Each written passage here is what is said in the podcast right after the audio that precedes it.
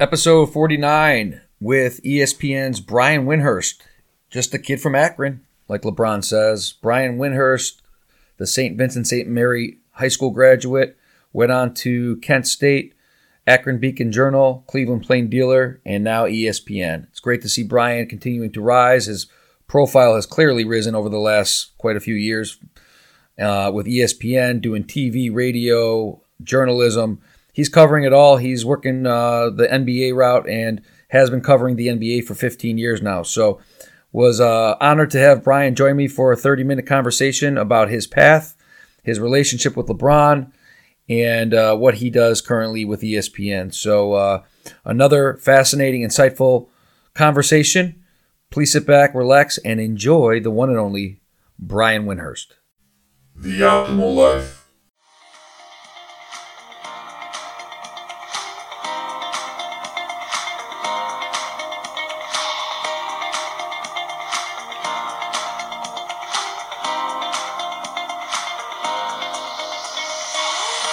Appreciate you taking the time. It's uh, it's nice to finally get get a hold of you. You're like the busiest guy I know.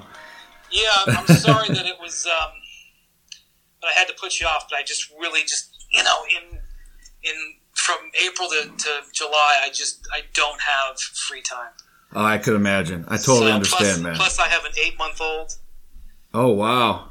and so you know when I'm home, like you know, uh, uh, you know I have responsibilities with with him. So Is that your first? yeah, Oh man, you are in the thick of it right now. Yeah. so you know, I was, I didn't mean to be uh, dismissive, but I really just didn't have wiggle. No, no, no. So- It's totally fine, man. I'm just happy to, to finally get a hold of you, and I appreciate your time. Uh, where, where are you living now? I live in Omaha, Nebraska. Ah, okay. So when when because you you know from from Akron, Ohio to Omaha. So how did you get to? Uh, how did you end up getting out to Omaha? What what led you there? My um, my my wife is from here, Mm-hmm.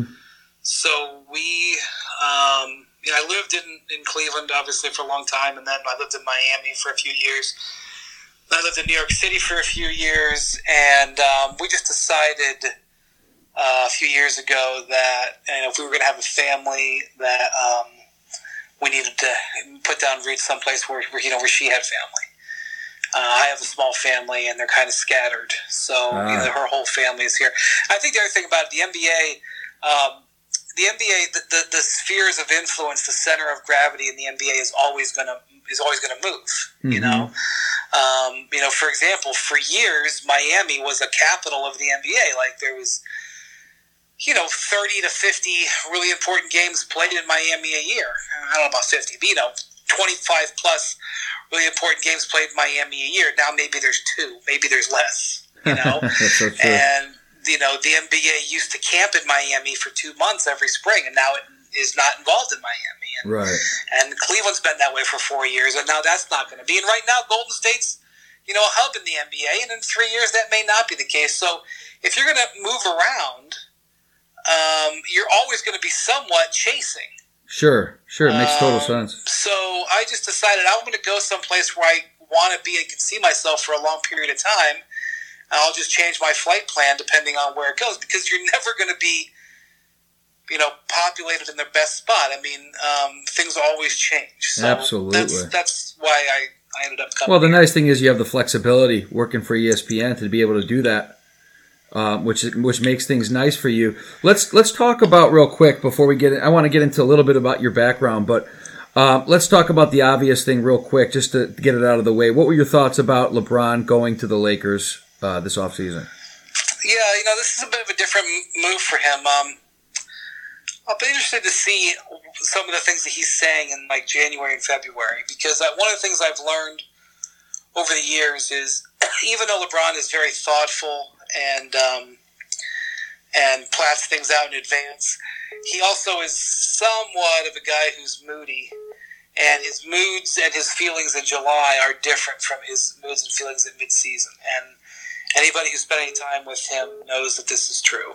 Right. So, um, you know, I've watched him over the last few years really be focused on getting the absolute most out of the next game. You know, he's he said repeatedly this season that we want to get the most out of this season. And he's applied pressure to his teams, both in Miami and in Cleveland, to maximize the season that we're in right now. Don't talk to me about two years from now. Don't talk to me about luxury tax maintenance and, and leaving options open and protecting draft picks and whatever. How are we going to win the championship this year? And now he's saying the exact opposite that he's willing to wait and that he knows it's going to be a process and everything like that. And, hmm. you know, when he came to Cleveland, he said, I know it's not going to happen overnight. That was kind of lip service because he did want it to happen overnight. Um, and so to me, um, him at age 33 going to a team that he knows isn't a championship contender is a real pivot.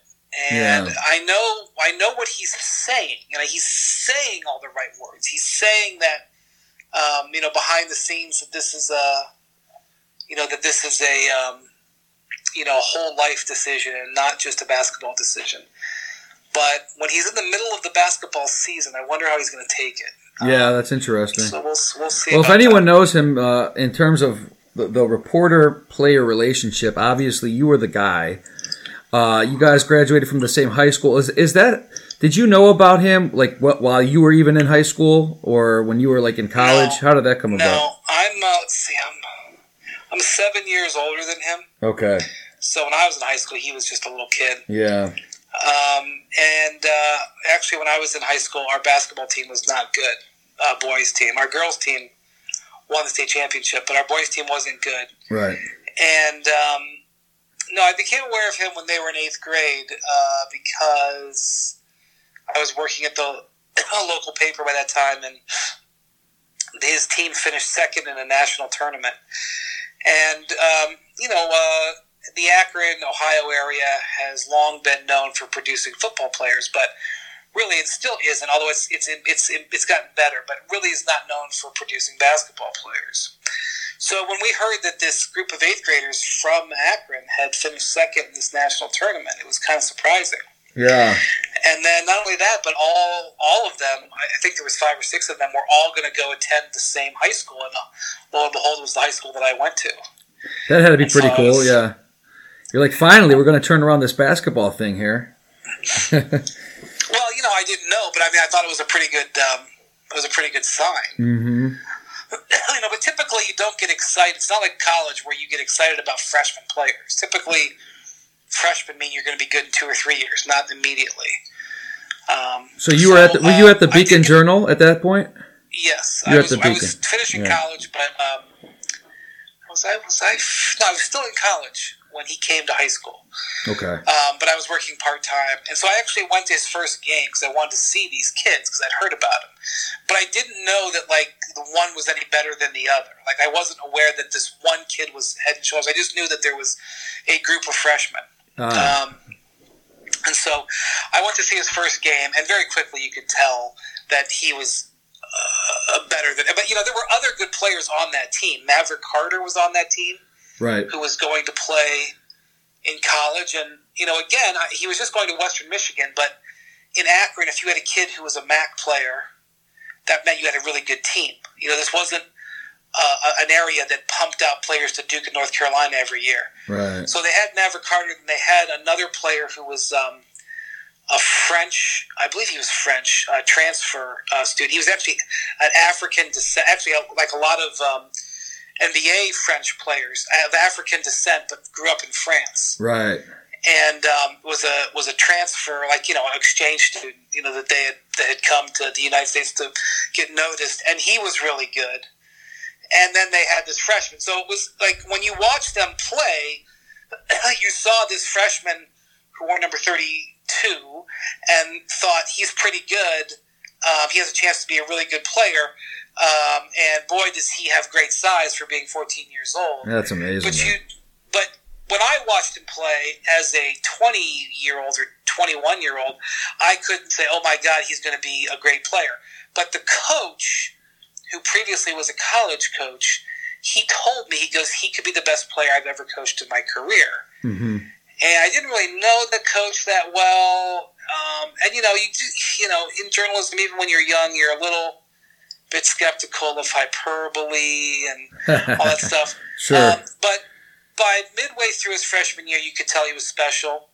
And then he had a he had a really incredible state tournament run. Um, there were three or four games that they had in the state tournament where he completely stood out. Uh, one of the games um, was in the regional finals, so they're sort of the round of eight, and uh, they were playing uh, Villa St. Joseph from Cleveland, which is a historic basketball power. and uh, Maverick Carter fouled out of that game with probably six or seven minutes to go. Maybe he fouled out in the third quarter. I just remember like the whole fourth quarter, they were going to have to play without Maverick Carter, who was like their fully their team leader. And in you're in the you know in the state quarterfinals, you're talking about a pretty big game. And LeBron just completely took over the game uh, down the stretch and dominated, and they won the game. And then when they went to the state tournament, the state final four, um, they uh, um, um, he was awesome in those two games. So Yeah. by the time he was at the end of his season, you could tell that not only was he more than just a standout, but he was this really special player. Oh, that's awesome. So uh, you're at the Beacon Journal. I assume you started covering him then throughout his high school career. Yeah, I covered him a lot his first two years. Um, uh, I would say his first two years. How do we think about this? I probably covered maybe thirty or so of his games his first two years. Then his junior year, I wasn't really covering him that much because of um, I was covering Kent State. Uh, that was the Ah, year okay. that they went to the Elite Eight. Oh, what a uh, season that! What a season that was. That was so magical, man. Yeah, Yeah. so uh, I really, I- in fact, I wasn't at the uh, when they lost in the state tournament. It happened the same weekend that Kent was playing. Excuse me, in the NCAA's. So I just wasn't there. I mean, I was aware of everything that was going on, but I wasn't there. Yeah, you know, my Um, brother, my brother actually played against him that season. I think you wrote about it in that book that you co-authored, uh, I believe, where my brother played for Brush, and they played each other that season at that uh, fast break on the lake tournament. The infamous Roy Hall shoving him into the stands. Oh yeah, Yeah, my brother was on that team, and, and uh, in fact, he was the uh, victim of LeBron's tomahawk slam dunk that you wrote about. that was that was my brother who who was getting dunked on. Yeah, it was um, amazing, man. It was an amazing experience to see Well, that. that's sort of the thing. Like a lot of a lot of people, um, you know, uh, by the time he was a junior and a senior, it got to the point where everybody knew they were playing against historically great players. So every single one of these games, no matter the circumstances, no matter what they called the game, whether it was a special event or it was just an average game, they all became events. Yeah, they did. That was a spectacle. I've Um, never seen a high school game like that, and, and I'm sure they were even bigger than this. Was just brush. I mean, they were decent, but I can't imagine some of the other games against some of the other powerhouses out there. Right. Yeah. You know. So he had. You know. He had a couple of big games. Oak Hill, which took on a Oak special Hill. meeting. Yeah, And uh, before he played, I believe when he was a sophomore, before he played Oak Hill for the first time, Carmelo was not on that team. They played Oak Hill three times. hmm The first time, their best player was a center named Sagana Diop. yeah. Well, he wasn't he one of those African French guys that you kind of talked about before, right? Well, he was from Senegal, but I don't Senegal, think he he, okay. he, never, he never spent any time in France that I knew of. Okay. Um, um, but uh, the second year, you know, because Oak Hill changed their team over every year.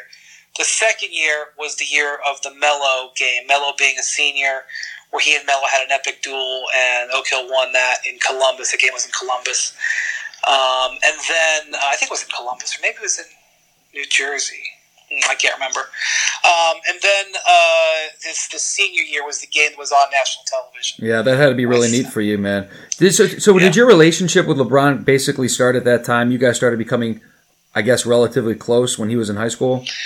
I don't know. I mean, you know, you're a member of the media who's 22 and he's, oh man, I was over that was like 24 and he's like 18. I mean, I, I don't know. I don't think I've ever been quote unquote close with him. I just think the reality is Really? when you've been when you've been around for so long, Mm-hmm. you tend to take on a certain uh, relationship. You know, number one because there's an understanding and there's a historical context, and also because Sure. we went to the same high school. Um, Yeah, I would imagine that would have You know. helped. You know, a comfort level, or or at least well, yeah, I a mean, to. my mother taught at that high school for a long time, so we had my mother in class. yeah, My sister was a was uh, a year or two ahead of him, so he knew my sister because it was a small school. Um, you know, I spent time with his mother, so you know, again, I'm not going to I'm not going to Thanksgiving dinner at their house. Sure. I'm certainly not a family friend, but I've been around, and I think there's a there's a you know, if you're just around, I think you there's and you, you you go through things together. Like you go through the whole thing where he got suspended for the jerseys, and you go through the hard road trip as a rookie, and you go through when they had the coaching change and the ownership change, and you know you go through certain things. I mean, when you're there with them when they've been through some stuff, it sort of forms a little bit of a bond. You do that year over year over year. It you know creates a bit of a bond. So, yeah. Well, I think there was a lot of general sentiment here in Cleveland, at least, that uh, you were really the guy. And, and when he ultimately made his decision to go to Miami the first time in 2010, that was when your profile was greatly elevated. When you got the offer to, to join ESPN, correct? Yeah, I mean, um, that it, it was it was not a simple decision because first off, you have to understand LeBron was really upset with the media and upset with ESPN because the the the decision went so horribly wrong, and he was so viciously criticized for it.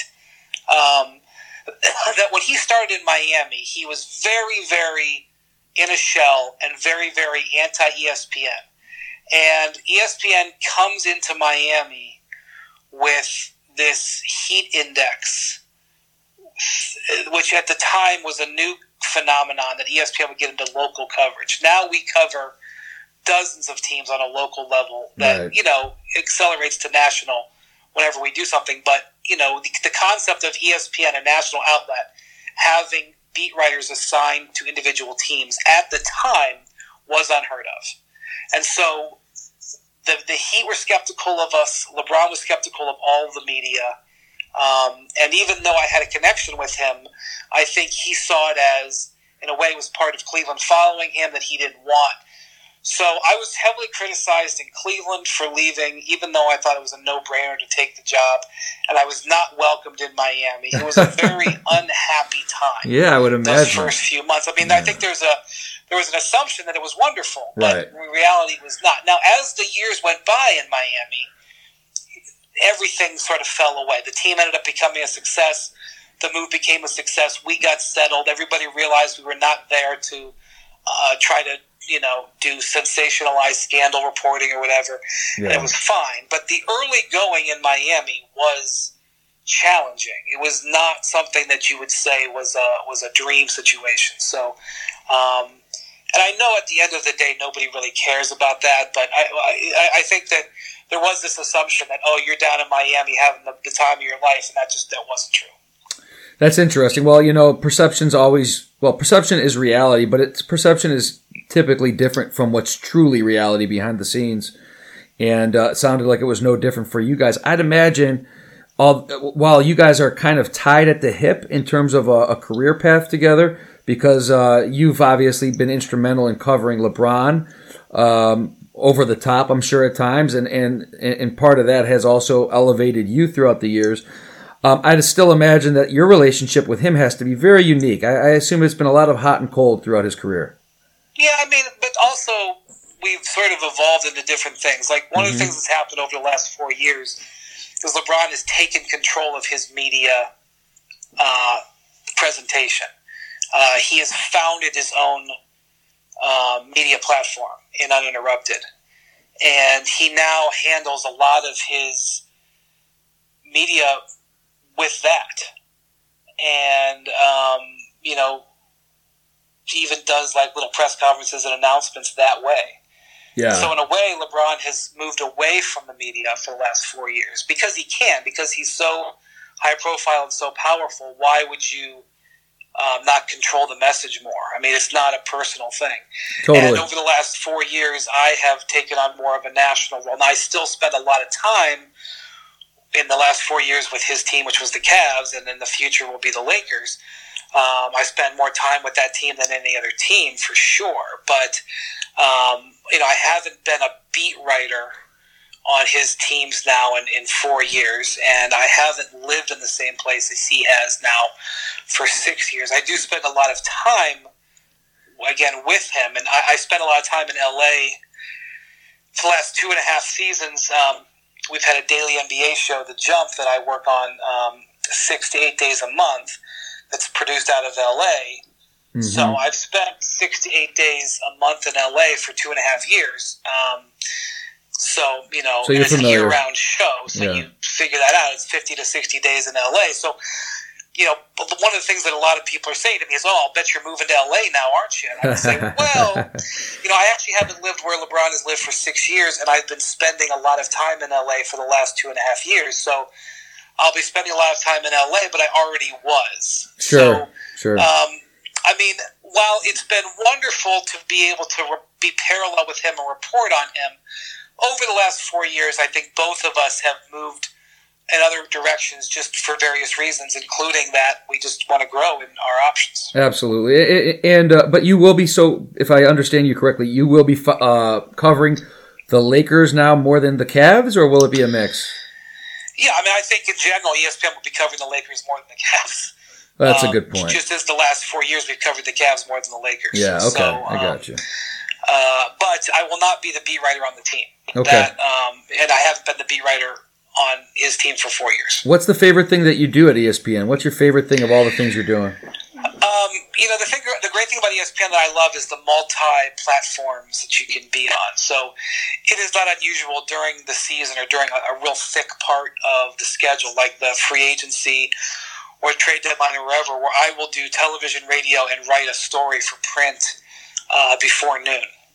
Wow. Um, and there are days when I am uh, on four or five different television shows and two or three different radio shows, and we'll record a podcast, and um, and we'll do a news story and a feature story, and um, uh, at any one time, I may be working on a feature magazine. Um, developing a news story and then have a piece of breaking news. I may do Sports Center at 9 a.m uh, outside the lines at 1 p.m., the jump at 3 p.m., Sports Nation at 4 p.m., Sports Center again at 6 and uh, 11 p.m. That is not an unusual day. That's it. And and so to be able to do all of those platforms, and also um, I have a studio inside my house, and um, I've done as many as four different shows in a day. I remember there was one day during this last season where I did. Um, Sports Center Outside the Lines PTI and Countdown from my home studio. Wow, that's um, amazing. and so that's amazing. The, the, the, ability to do all those different things, to have fingers in all those different pies, even though you're still talking about the NBA in various forms and all of them, that is what is really enjoyable about ESPN. Yeah, that's uh, that's really neat. Um, and uh, obviously, hence the reason you're always so busy, and, and you have continued to grow in your career. Uh, what what has the social media done for your career? Has it been positive or negative? I mean, I think generally it's been positive because it's increased the awareness level of it. Um, the the thing about it is, I think um, when you're looking at putting together a, a reporting job, um, there's very there's a lot of facets to it, especially if you're working at ESPN. You know, there's if you had a pie chart, you spend this much amount of time on television, you spend this much amount of time on radio, you spend this much amount of time writing, you spend this much amount of time doing the reporting, which is having calls with people and texting with people and reading and watching and analyzing. That's a big part of the job.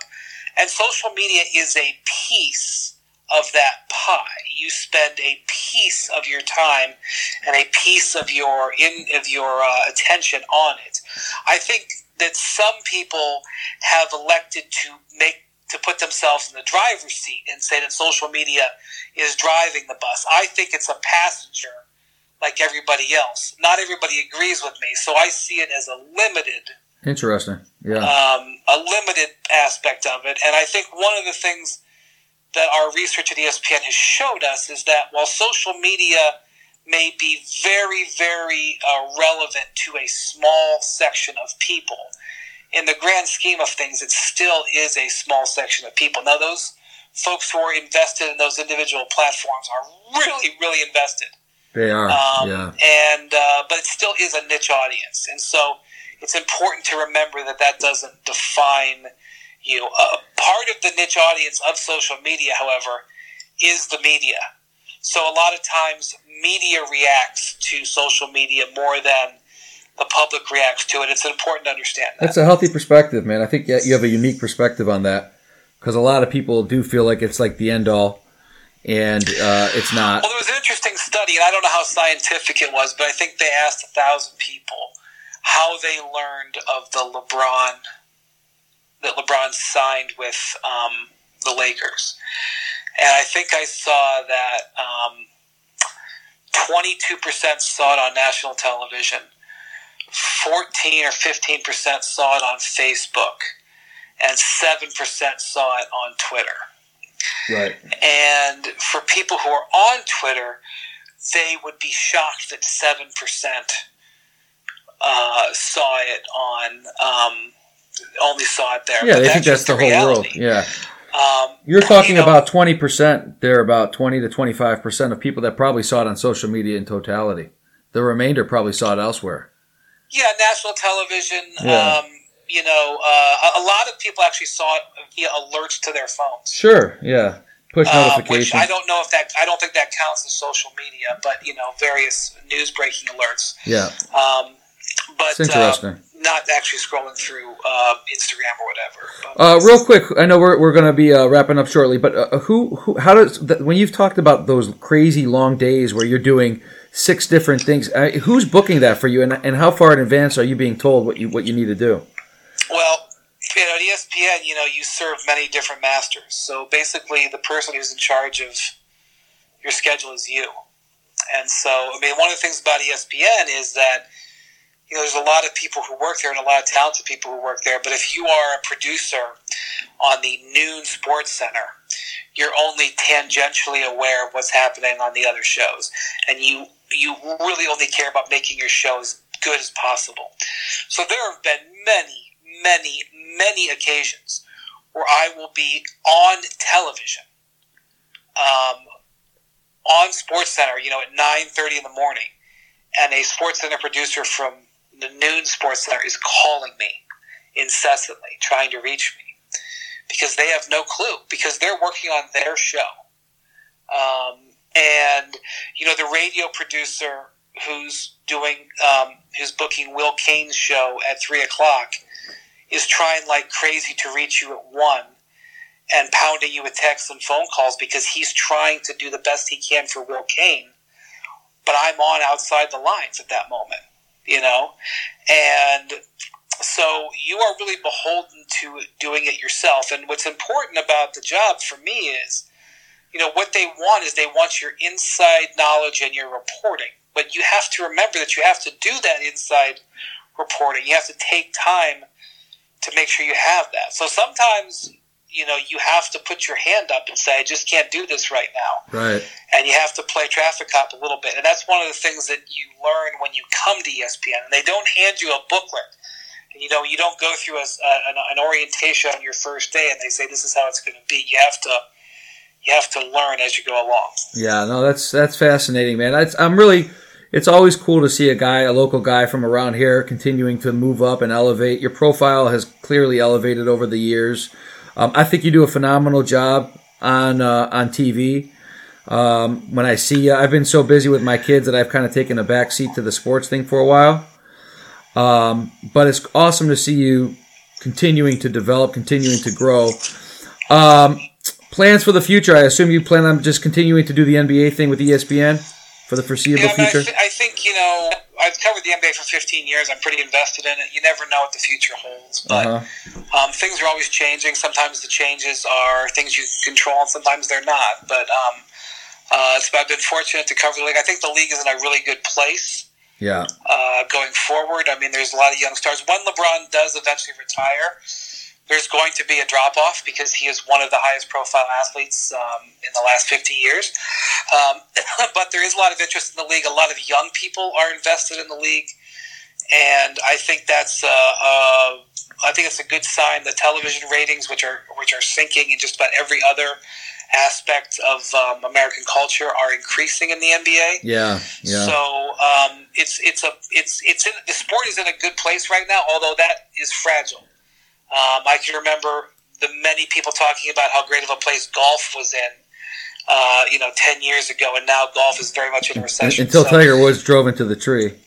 yeah, so um, you know, you never can tell. You never, you know, you, you, things are always changing in a in a world where um, people's tastes can change and shift. So um, I do think that the NBA is in a good place. I'm, I'm, I'm happy and, and glad that I've invested in it. Yeah, that's beautiful, man. Continued success to you. Uh, and like you said, as LeBron's dropping off, you know what? His son will be coming in, so it'll keep they'll keep the train rolling. Yeah, we'll see about that. I'm Yeah. not so sure that LeBron's son getting all this attention is the greatest idea in the world for him, but uh, Uh. he certainly is talented for sure. Yeah, yeah. Well, hey, man, like I said, appreciate you. Uh, people could find you on Twitter at Brian Windhorst ESPN. Is that right? Yeah, it's Windhorst ESPN, but Windhorst uh, ESPN. Twitter's not the be all end all. But It's uh, not. anybody who follows me, I appreciate it. Awesome, man. Hey, like I said, thank you so much. Continued success to you, and uh, we'll stay in touch. All right, take care. Good luck with everything.